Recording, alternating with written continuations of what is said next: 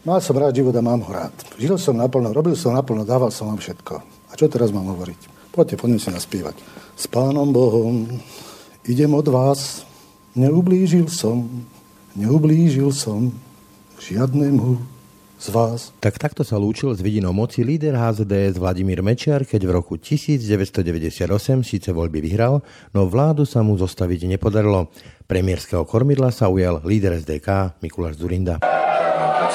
Ježiš, to by bolo úžasné. Kokso. Johnny Cash by nebol v parlamente? Liško, drž balónik a čakaj. Držím. No a takto sa zase na vládnutie chystala Iveta Radičová, keď v roku 2010 voľby síce vyhral smer, no už počas volebnej noci sa líderke SDKU podarilo sformovať vládnu väčšinu. Tieto príklady z našich nedávnych dejín tak dokazujú, že známe politické porekadlo vyhraj voľby môžeš všetko, niekedy skrátka neplatí. Čo to teda znamená v našom politickom systéme naozaj vyhrať voľby a ako sa tvorili koalície, ktoré dokázali vládnuť aj napriek tomu, že voľby nevyhrali. Ráno nahlas. Ranný podcast z pravodajského portálu Aktuality.sk. Vyhrať voľby nevyhnutne nemusí znamenať cestu k vládnej moci. V pomernom systéme, ktorý na Slovensku máme, je totiž kľúčové vedieť v parlamente sformovať vládnu väčšinu. Komu sa to podarí, ten získa kľúče od úradu vlády, pripomína ústavný právnik Marian Giba. Voľby vyhral ten, kto buď sám parlamentnú väčšinu získal, alebo ju po voľbách poskladal s niekým iným dohromady, ale základom väčšiny v parlamente nemusí byť strana, ktorá získala najvyšší počet mandátov. Cesta k zmene súčasnej moci vedie iba cez sformovanie dostatočne veľkej predvolebnej koalície a kľúčovou môže byť otázka budúceho premiéra. Odkazuje dnešným politikom jeden z duchovných odcov SDK Ivan Šimko. Dnešný líder líder vládnej koalície Smer je predsa len natoľko dominantným politickým subjektom, že poraziť ho môže len nejaké zoskupenie. Čo je podľa môjho názoru dobrým poučením, je, že tá otázka toho, kto to bude viesť, kto bude tým budúcim premiérom, je neskutočne politicky dôležitá. Je pondelok 7. októbra. Počúvate ranný podcast Aktualít Ráno na hlas. Príjemný deň vám želá Brane Dobšinský. Počúvate podcast Ráno na hlas. Je tu niekto ešte väčší, nie? Nech postoje vládu. My sme vyzretá strana, my sme pripravení prevziať zodpovednosť. Keď to nepostaví Fico, ideme do toho. Pravicová reformná vláda. A spravíme všetko preto. Boli by ste premiér? Tak jasné. Čo mám odpovedať? Čo je to za otázka? Takto sa tešil počas volebnej noci v roku 2016 šéf liberálov Richard Sulík. Napriek tomu, že si porezal pri otváraní volebného šampusu ruku, na premiérske kreslo ale ani zďaleka nedosiahol. Opačným prípadom bola Slovenská demokratická koalícia, blok piatich opozičných strán na čele s Mikulášom Zurindom. Tá síce voľby nevyhrala, no v tých časoch prakticky všemocného Mečiara doslova deložovala z úradu vlády. Vyhrať voľby totiž neznamená získať kľúče od premiérskej kancelárie, hovorí ústavný právnik Marian Giba z Univerzity Komenského. U nás pri parlamentných voľbách sa uplatňuje volebný systém pomerného zastúpenia, čo znamená parlament zložený z viacerých politických strán a v zásade je veľmi zriedkavé, aj keď sme to tu už mali, že by jedna strana sama získala nadpolovičnú väčšinu kresel v parlamente. Ak niekto získa v parlamentných voľbách najviac percent, tým pádom najviac mandátov, ale nemá ich 76 a viac, tak vlastne neznamená to, že vyhral voľby. Môže a nemusí to znamenať, že vyhral voľby, pretože to, či ich vyhral, sa ukáže podľa toho, či ešte k svojim mandátom dokáže získať nejaké ďalšie v podobe koalície. Keďže kľúčom k vládnutiu je parlamentná väčšina, lebo základný rys nášho ústavného systému je, že vláda po svojom vymenovaní potrebuje získať dôveru parlamentu, tak z prostého matematického kalkulu nám vyjde, že jedine taká vláda má predpoklad získať dôveru, ktorá má v parlamente väčšinu, tak znamená, že voľby vyhral ten, kto buď sám parlamentnú väčšinu získal, alebo ju po voľbách poskladal s niekým iným dohromady, ale základom väčšiny v parlamente nemusí byť strana, ktorá získala najvyšší počet mandátov. A zo siedmých parlamentných volieb, ktoré sme zatiaľ zatiaľ mali v ére samostatnosti. Trikrát sa stalo, že strana, ktorá sama získala najviac kresiel, čiže skončila na výsledkovej listine prvá v poradí, bola reálne porazená. Je pár mesiacov pred voľbami. Prieskumom verejnej mienky suverene dominuje vládny smer. Niektoré opozičné strany sa tak pokúšajú skopírovať scenár SDK. Miroslav Beblavý z koalície Progresívneho Slovenska spolu sa o to dokonca pokúsil priamo na ustanovujúcom sneme Kiskového hnutia za ľudí. Myslíme si, že by bolo pre Slovensko veľmi dobré, ak by sme mu boli schopní ponúknuť jasnú alternatívu k Smeu, ktorá by ho vo voľbách vedela poraziť s výrazným náskokom, pretože to by znamenalo, že šance na zostavenie zlej vlády by sa dramaticky zmenšili. Preto chceme na tomto mieste okrem gratulácie, pozdravu, poďakovania za možnosť vystúpiť, chcem dať aj výzvu, prozbu. Poďme diskutovať o možnosti spolupráce, poďme spolu hľadať cestu, ako už pred voľbami ukázať Smeru dvere, tak, aby naozaj od 1. marca budúceho roku sa na Slovensko vrátila nádej. Veľké predvolebné koalície sa nerobia neočakávanými verejnými vyhláseniami ani otváraním tém citlivých pre potenciálnych partnerov. Je to trpezlivé a neúnavné hľadanie čo najväčšej programovej personálnej zhody, odkazuje novým tváram slovenskej opozície jeden z duchovných odcov SDK Ivan Šimko. Ako pripomína, Slovenská demokratická koalícia vznikla dávno pred rozhodujúcimi voľbami. Vlastne takým priamým podnetom, ktorý k tomu viedol, bolo zmarené referendum. Na jar v roku 1997 bolo vyhlásené referendum o priamej voľbe prezidenta, ku ktorému vládna koalícia vtedy dodala ďalšie referendum s troma ďalšími otázkami. Prezident Kováč obidve tieto referendá vyhlásil na jeden deň. Spojili ich a potom minister vnútra Krajčí tak povedz vystrihol tú referendum. Tým, že technicky sa to malo uskutočniť uskutočniť tak, že vlastne by bol jeden hlasovací lístok a na ňom by boli štyri otázky, tri, ktoré prišli s radou vládnej koalície a týkali sa nášho vstupu do NATO. A štvrtá otázka mala byť vlastne tá otázka, ktorá vzýšla z petície, ktorú podpísalo vtedy viac ako pol milióna ľudí a mala sa týkať priamej voľby prezidenta. No a Mečiarová vláda zabránila, aby sa konalo referendum o tejto štvrtej otázke, lebo ju jednoducho minister vnútra nenechal vytlačiť. Opozícia v tej chvíli bola bezradná bezradná, nevedela, ako má na to reagovať. No napokon odrazu sme si v tom marci museli sadnúť, keď sme zistili, že tá štvrtá otázka nebude a my vlastne nič proti tomu nemôžeme urobiť. Samozrejme, mohli sme vydávať vyhlásenia, ale to je nariekanie. Vlastne SDK mala byť taká odpoveď, e,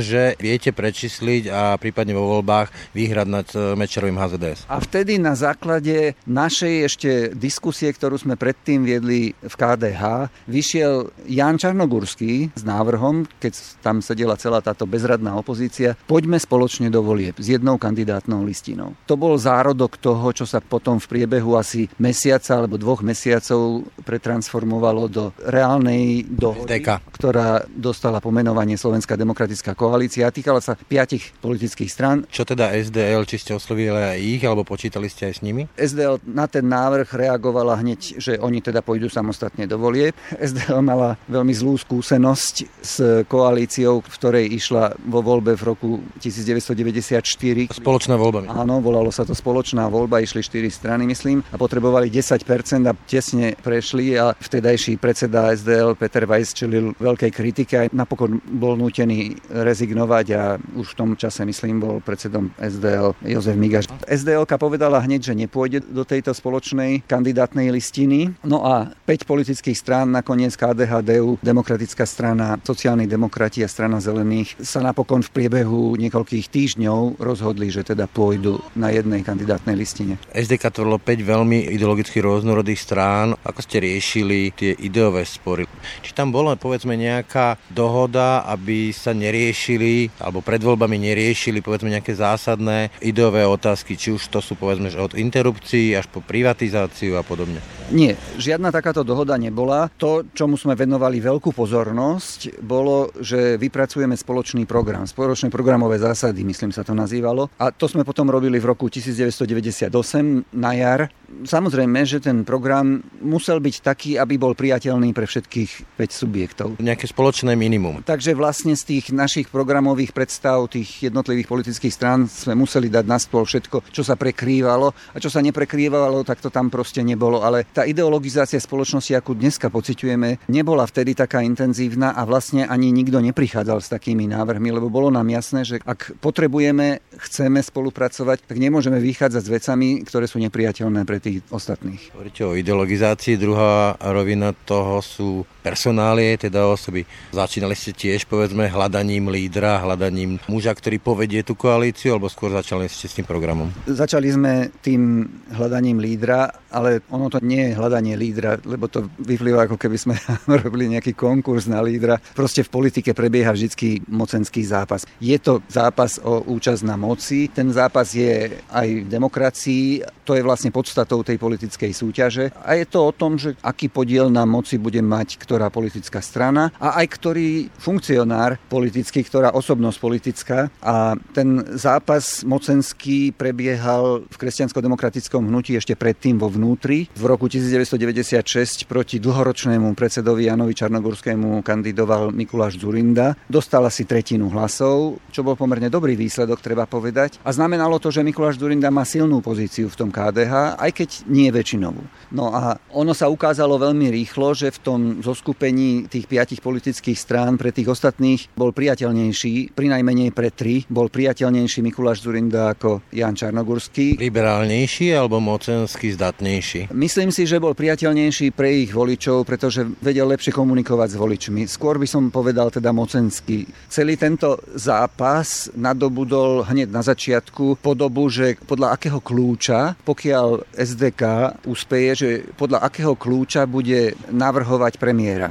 Boli tam dve alternatívy. Jedna, že bude ho navrhovať najsilnejšia zo strán SDK, ktorou bolo KDH. Keby to bolo KDH, tak najsilnejšiu pozíciu v KDH má Čarnogurský, bol by to Čarnogurský. No a druhý návrh bol taký, že budú o tom hlasovať zvolení poslanci za SDK, lebo tí budú mať mandát ľudí. A to nám bolo zase jasné, že, že z toho vyjde Zurinda. To bol vlastne prvý taký ťažký zápas na tomto poli mocenského zápasu, ktorý takmer viedol k tomu, že SDK nevznikla a ono to celé prebiehalo tak v júni 1997 a končilo to tým, že na prekvapenie svojich vlastných prívržencov Jan Čarnogurský sa rozhodol, že on nebude naliehať na to, aby to bolo na základe toho vzorca, ktorý bol pre neho úspešný. Dal sa de facto ambície premiéra. Áno, ustúpil vzhľadom vzhľadom na to, že to skoro vyzeralo tak, že tá koalícia nevznikne. Ja dodnes považujem toto jeho gesto za neskutočne zodpovedné a aj šlachetné. Dnes sa opäť vedie v tábore politickej opozície taký zápas o nejakú veľkú koalíciu a uvádza sa tam povedzme ako taký príklad z minulosti SDK. Je to podľa vás dobrá paralela? Určite dobrá paralela je v tom, že dnešný líder vládnej koalície Smer je predsa len natoľko dominantným politickým subjektom, subjektom, že poraziť ho môže len nejaké zoskupenie, teda musí to byť viac politických strán, čo je podľa môjho názoru dobrým poučením z toho, ako prebiehali procesy v tom roku 1997-98 je, že tá otázka toho, kto to bude viesť, kto bude tým budúcim premiérom, je neskutočne politicky dôležitá. Jednoducho ten premiér určuje charakter tej budúcej vlády. Ono sa to napokon ukazovalo aj v tom, že aj Mikuláš Durinda, hoci nemal skúsenosti s vedením vedením vlády, mal len veľmi krátku skúsenosť z ministerskej pozície v Moravčíkovej vláde, pol roka vlastne vykonával funkciu ministra dopravy, ale mal talent a dokázal zvládnuť tú funkciu veľmi zdatne a zručne a teda mal aj nejakú svoju predstavu o tom, akým spôsobom bude tá vláda fungovať. Napriek tomu, že tá vláda bola vtedy veľmi komplikovaná. V tom si myslím, že je obrovská paralela aj so súčasnosťou, pretože vlastne tá jeho prvá vláda sa skladala vlastne 5 plus 3 plus eh, SOP plus SDL, čiže 10. Z desiatich politických subjektov, z desiatich politických vôlí, ktoré bolo treba nejakým spôsobom zladiť, s ktorými bolo treba neustále rokovať. Každý dôležitý politický krok bolo potrebné vlastne prerokovať so všetkými a v tom sa ukázal Zurinda ako neskutočne obratný komunikátor a bol schopný teda toto absolvovať. Nakoniec na to treba mať aj obrovskú trpezlivosť. No a toto si myslím, že je užitočný odkaz vlastne minulosti aj pre súčasných opozičných lídrov. Dnes je ešte priestor a šanca na to, aby niečo takéto ako SDK vzniklo pol roka pred voľbami? No veľa ho nie je, ale ja si myslím, že stále sa to dá. Ale teda mali by spolu rokovať. Proste bez toho, že budú spolu rokovať, to sa nedá tak, že si budú odkazovať cez médiá, že niekto príde s vážnym návrhom na snem toho druhého a tam ho predloží pred všetkými delegátmi a vlastne teraz na to, ako má kto reagovať okamžite, keď to je vážna vec. Teraz mám na mysli návrh podpredsedu Miroslava Beblového na sneme za ľudí. Isté, že je to zaujímavý návrh, ale ja by som považoval za normálne a civilizované, keby najskôr ten návrh prekonzultoval so samotným Kiskom a potom sa dohodli, že či to teda otvoria na tom sneme, alebo či budú o tom ešte rokovať, lebo to znamená vyriešiť mnoho, mnoho konkrétnych vecí a je lepšie, keď sú tie veci najskôr vyriešené a potom sa to ohlási, ako keď sa to najskôr ohlási a potom sa očakáva, no ako sa to vyrieši. No. Taký ten odkaz je vlastne, že zavrite sa, rokujte a až kým niečo nevyrokujete a potom chodte pred média. Ja by som nehovoril nutne, že zavrite sa, pretože dneska je istá obrana pred tým, aby niekto nezneužíval uzavreté rokovania, je transparentnosť aj pri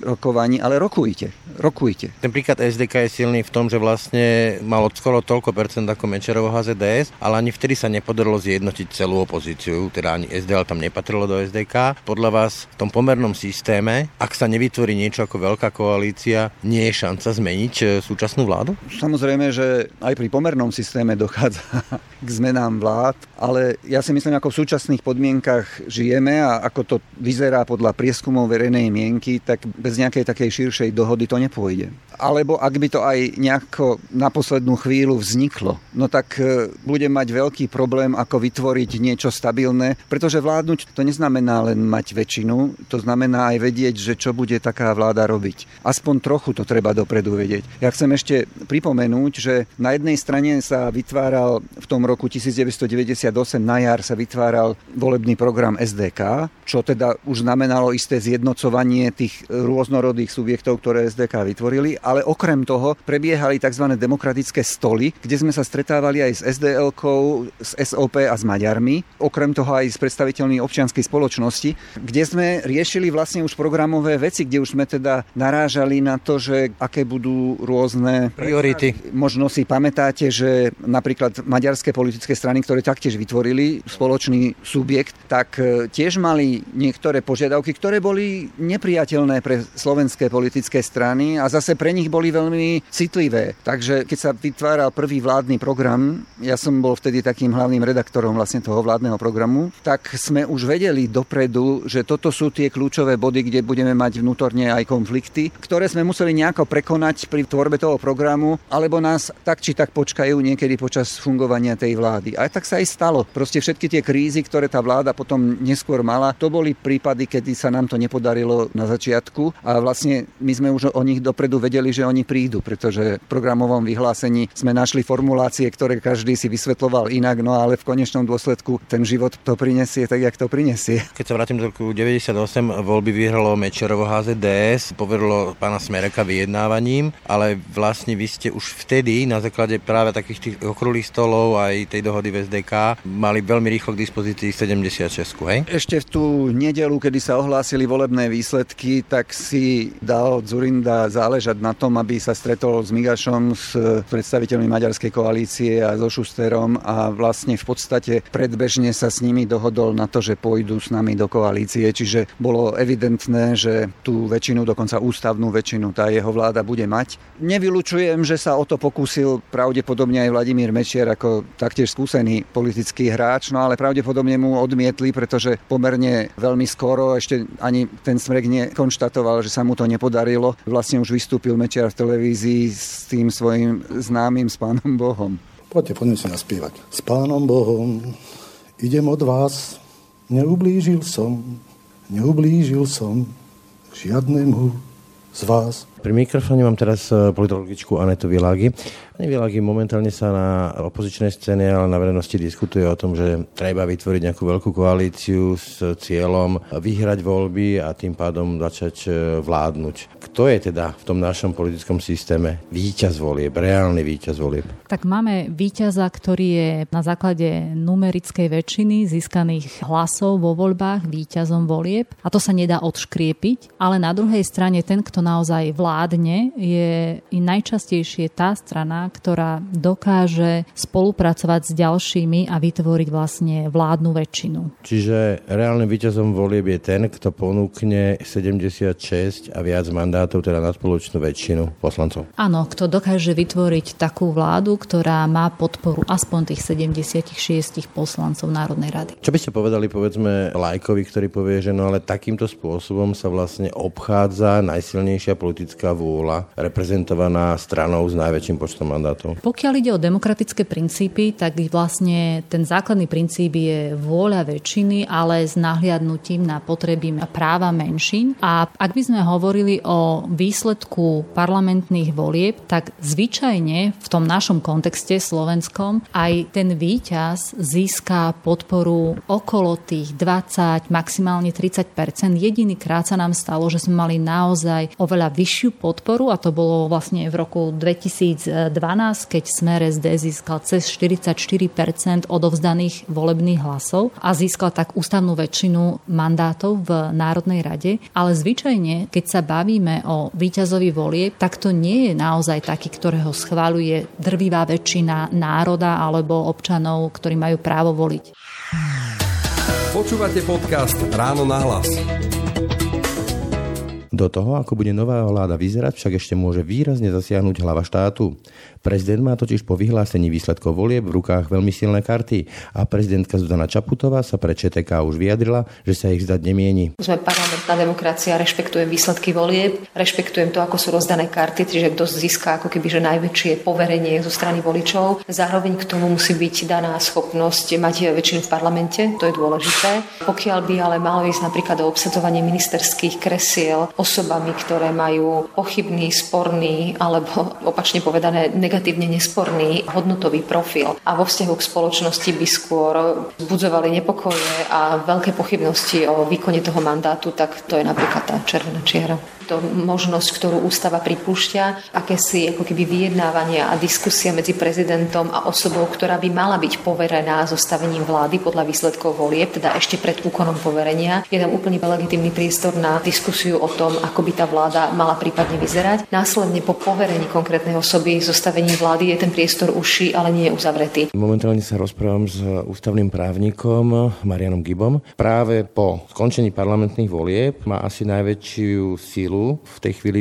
hlava štátu. Čo to znamená z právneho hľadiska ten termín poverenie? Akými pravidlami sa musí riadiť? Ak sa pozerám iba na text ústavy, tak prezident nemusí teoreticky a pri najmenšom podľa textu ústavy nemusí nikoho ničím poverovať. Prezident podľa textu ústavy vymenuje predsedu vlády a na jeho návrh ostatných členov vlády. A to poverenie, ktoré sa tu ujalo, je taká ústavná zvyklosť a tu by sme mohli teraz ísť do veľmi zaujímavej, teoreticky zaujímavej debaty, či je to zvyklosť a to znamená záväzné pravidlo, alebo je to len nejaká politická prax, ktorá sa môže a nemusí uplatniť, ale predpokladajme, že je to zvyklosť, čiže nepísaná právna norma, ktorá hovorí, že skôr ako prezident vymenuje podľa textu ústavy predsedu vlády a ostatných členov, tak e, niekoho poverí zostavením vlády a v podstate on keď poveruje, tak čaká od toho človeka, ktorého poveril, že v prvom kroku dá dohromady parlamentnú väčšinu a až keď ju má, tak má zmysel robiť druhý krok, to znamená vymenovať ho za predsedu vlády a na jeho návrh vymenovať zvyšok vlády. Čiže prezident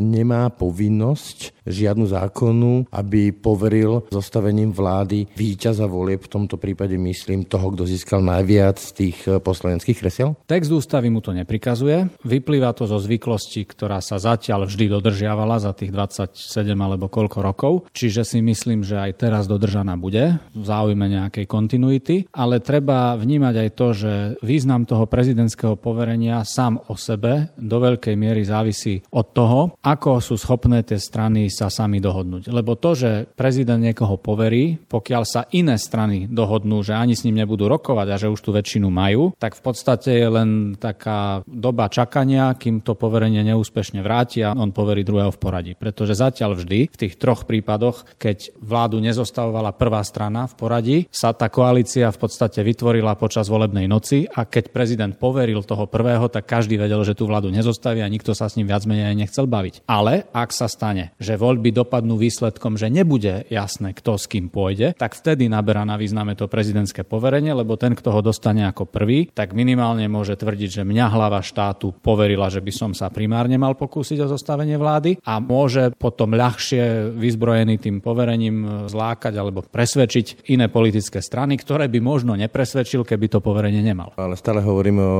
rovine nejakého úzusu, zvyklosti, čo znamená, že keď aj prezident niekoho poverí, nie je vylúčené, že ktokoľvek ďalší z e, parlamentných hráčov môže pomimo toho rokovať o zostavení tých 76 a viac mandátov na zostavenie vlády. Presne tak, pretože je zostavenie vlády a vládnej koalície v prvom rade o dohode politických stran, na ktorú prezidenta nemusia potrebovať a v zásade v ideálnom prípade ani nepotrebujú. A to prezidentské poverenie v situácii, keď sa strany, povedzme, druhá, tretia a piata v poradí dohodnú a majú 76, tak to prezidentské poverenie pre prvého je de facto nepodstatné a je len otázka času, kedy príde na rad ten druhý, ktorý tú väčšinu má a potom tú vládu zostaví. Čiže potom bude zaujímavé, ak by toto nastalo, že sa cez volebnú noc vytvorí nejaká koalícia vedená povedzme druhou stranou v poradí, tak bude zaujímavé sledovať, že či prezidentka už to bude rovno reflektovať, alebo predsa si povie, že zachovám sa tak, ako všetci predo mnou a toho prvého poverím, aj keď viem, že z toho nič nebude. A keby sa povedzme zopakoval scénar z roku 98,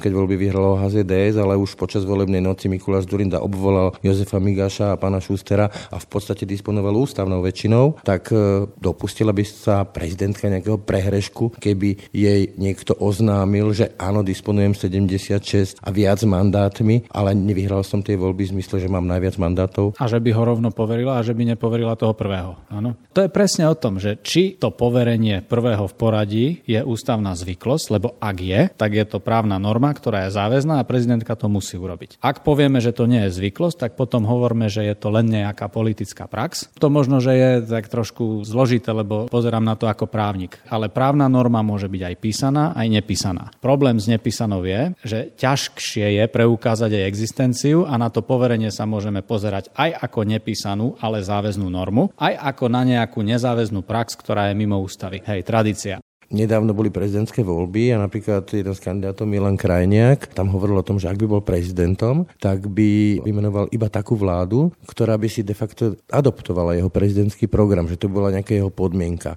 Toto ešte by bolo ústavné? Môže prezident takýmto spôsobom v úvodovkách vydierať potenciálnu vládu? To je znova jedna z tých situácií, kde priamo nám text ústavy nedáva odpoveď, ale ak sa pozrieme na logiku, na ktorej je ústava vystavaná, tak e, tá logika je o tom, že štátnu politiku určuje a vedie vláda, ktorá sa opiera o parlamentnú väčšinu. A ak na základe nejakého programu, nazvime ho program A, získa dôveru voličov, teraz hovorím, nejaká politická koalícia, ktorá má väčšinu v Národnej rade, tak e, nepovažujem za normálne, aby prezident povedal, že no, tak ale ja teraz vás nevymenujem, pokiaľ mi neslúbite, že namiesto programu A, s ktorým ste vyhrali voľby, budete realizovať program B, ktorý je môj a je opačný. Vlastne to by bola zrada tých voličov, ktorí dali dôveru. Má svoje postavenie, svoje právomoci a svoj program, s ktorým voľby vyhral a očakáva sa od neho, že ho bude naplňať, ale bude ho naplňať v medziach ústavy. Zatiaľ, čo vláda sa odvíja od parlamentnej dôvery a parlament vzíde z iných volieb, než vzýšiel prezident. Takže treba rešpektovať vôľu voličov. Nezdá sa mi šťastné a z pohľadu logiky nášho ústavného systému ani správne, aby prezident